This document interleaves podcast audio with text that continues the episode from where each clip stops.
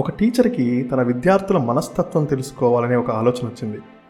వెంటనే బోటు దగ్గరికి వెళ్ళి ఒక మామిడి చెట్టు బొమ్మ గీసి దానిపై నాలుగు మామిడి పళ్ళను వేస్తాడు. విద్యార్థులందరినీ పిలిచి కూర్చోమని తను ఇక్కడ నాలుగు మామిడి పళ్ళు ఉన్నాయి వాటి గురించి నేను ఎక్స్ప్లెయిన్ చేస్తాను. మీరు ప్రతి ఒక్కరూ ఒక్కొక్క మామిడి పండును సెలెక్ట్ చేసుకోవాలి అని చెప్తారు సో ముందుగా ఒక ఫస్ట్ మామిడి పండు ఏంటంటే కిందికి వేలాడుతూ ఉంటుంది. చాలా ఈజీగా అంటే కొంచెం కష్టపడితే ఆ పండు మనకి అందుతుంది కాకపోతే ఆ పండు అంత తీయగా ఉండదు కొంచెం పుల్లగా ఒగరుగా ఉంటుంది. రెండవ మామిడి పండు కావాలంటే కొంచెం కష్టపడాలి. ఆ చెట్టు ఎక్కాలి. ఆ చెట్టు ఎక్కడం అంత ఈజీ కాదు. ఒక forty five minutes to one hour కష్టపడితే ఆ చెట్టు ఎక్కుతుంది. కాకపోతే ఆ మంచి కొంచెం టేస్టీగా ఉంటుంది ఆ మామిడి పండు. మూడవ మామిడి పండు కూడా సేమ్ రెండవ పండులాగే మంచి టేస్టీ పండు. కాకపోతే అది ఎక్కాలంటే ఒక నిచ్చెన కావాలి. పక్క వీధిలోని సర్పంచ్ ఇంట్లో నిచ్చెన ఉంటుంది. ఆ నిచ్చెన తెచ్చుకోగలిగితే మీరు మూడవ మామిడి పండుని సులభంగా తీసుకోగలరు. ఇక నాలుగవ మామిడి పండు పైన చిటారు కొమ్మల్లో చాలా పైన ఉంటుంది.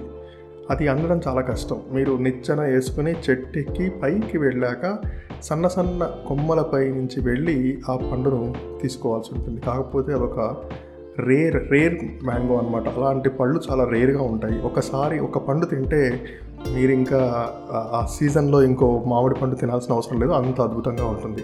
సో ఈ విషయం చెప్పిన తర్వాత నవ్వు స్టూడెంట్స్ని ఒక్కొక్కరిని ఒక్కొక్క పండు సెలెక్ట్ చేసుకోమని చెప్తారు. ఇక దాదాపుగా నలభై మంది స్టూడెంట్స్ ఉన్న క్లాస్లో ఒక పది మంది వెంటనే మొదటి మామిడి పండుని ఎంచుకుంటారు. ఒక ఇరవై మంది రెండవ మామిడి పండుని ఎంచుకుంటారు. ఒక ఐదుగురు మూడవది ఐదుగురు నాలుగవది ఎంచుకుంటారు. ఇప్పుడు టీచరు ఆ విద్యార్థుల్ని ఎందుకు మీరు అలా ఎంచుకున్నారు అని చెప్పి అడగడం జరుగుతుంది. సో మొదట పండుని ఎంచుకున్న విద్యార్థులు చెప్తారు కొంతమంది నాకు పుల్లటి మామిడి పండు ఇష్టం సార్ అని చెప్తారు. లేకపోతే మా అమ్మకి నేను చెట్టు ఎక్కాలని చెక్కితే కోపం సార్ అని చెప్తారు. లేకపోతే నాకు చెట్టు ఎక్కడం కష్టం అండి నాకు కాలు నొప్పండి నాకు చేయి నొప్పండి ఇట్లా రకరకాల రీజన్స్ చెప్తారు. అలాగే రెండవ మామిడి పండు ఎంచుకున్న వాళ్ళు మీరు మూడవది ఎందుకు ఎంచుకోలేదు? అని అడిగితే రెండు సేమ్ అయినా కూడా సార్ ఇప్పుడు నేను కొంచెం కష్టపడితే ఒక అరగంట అటు ఇటుగాను ఈ చె- ఈ ఎక్కేసి నేను ఈ ఫ్రూట్ తీసుకుంటాను. నేను పక్క వీధిలోకి వెళ్ళి వచ్చేలోపు పండు ఉంటుందో లేదో గ్యారంటీ లేదు. అలాగే అక్కడికి వెళ్ళాక సర్పంచ్ గారు వంద క్వశ్చన్లు అడగొచ్చు. ఆయనతో నేను ఎందుకు పెట్టుకోవాలి? నాకు అనవసరం. అలాగని చెప్పి కాసేపు ఎక్కువ టైం స్పెండ్ చేస్తే నాకు ఈజీగా వస్తుంది రకరకాల రీజన్ చెప్పారు. ఇక మూడవ పండు ఎంచుకున్న వాళ్ళు ఎందుకు నాలుగవ పండు ఎంచుకోలేదని అడిగితే అది అంత పైకి వెళ్ళాల్సిన అవసరం ఏముంది సార్? కాలో ఎరుగుతుంది ఇదైతే సులువుగా నాకు దొరుకుతుంది హ్యాపీగా నేను తినేస్తాను మంచి టేస్టీ పండు. కోర్స్ ఫోర్త్ అంత టేస్ట్ కాదు కానీ ఇది బాగానే ఉంటుందని చెప్పారు కాబట్టి I'm happy with third one అని చెప్పేసి అన్నారు.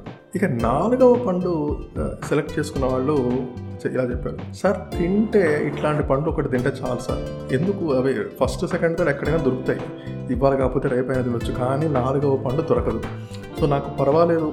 కాళ్ళు చేతులు విరిగినా సరే పడైనా మళ్ళీ నేను లేచి వెళ్ళి అందుకుంటాను అని చెప్పేసి చెప్పారు. అయితే గురువు గారు ఇక్కడ ఒక వార్నింగ్ ఇచ్చారు. కొంతమంది ఐదుగురు ఎంచుకున్నారు. మరి మీరు జాగ్రత్త మీరు పైకి వెళ్ళి కింద పడితే కష్టం అని చెప్పేసి ఒక వార్నింగ్ ఇచ్చారు. వెంటనే అందులో ఒక ఇద్దరు డెసిషన్ మార్చుకుని మూడవ పండుగ సెటిల్ అయిపోయారు. సో ఇప్పుడు గురువుగారు ఈ రకంగా ఎక్స్ప్లెయిన్ చేస్తారు.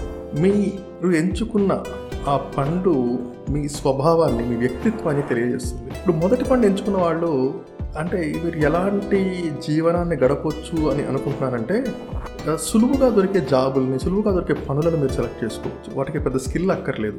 మీరు దగ్గరలోనే ఇలాంటి చిన్న చిన్న పనులు దొరికినా కూడా అవి చేసేసుకుని మీరు గడిపేస్తారు.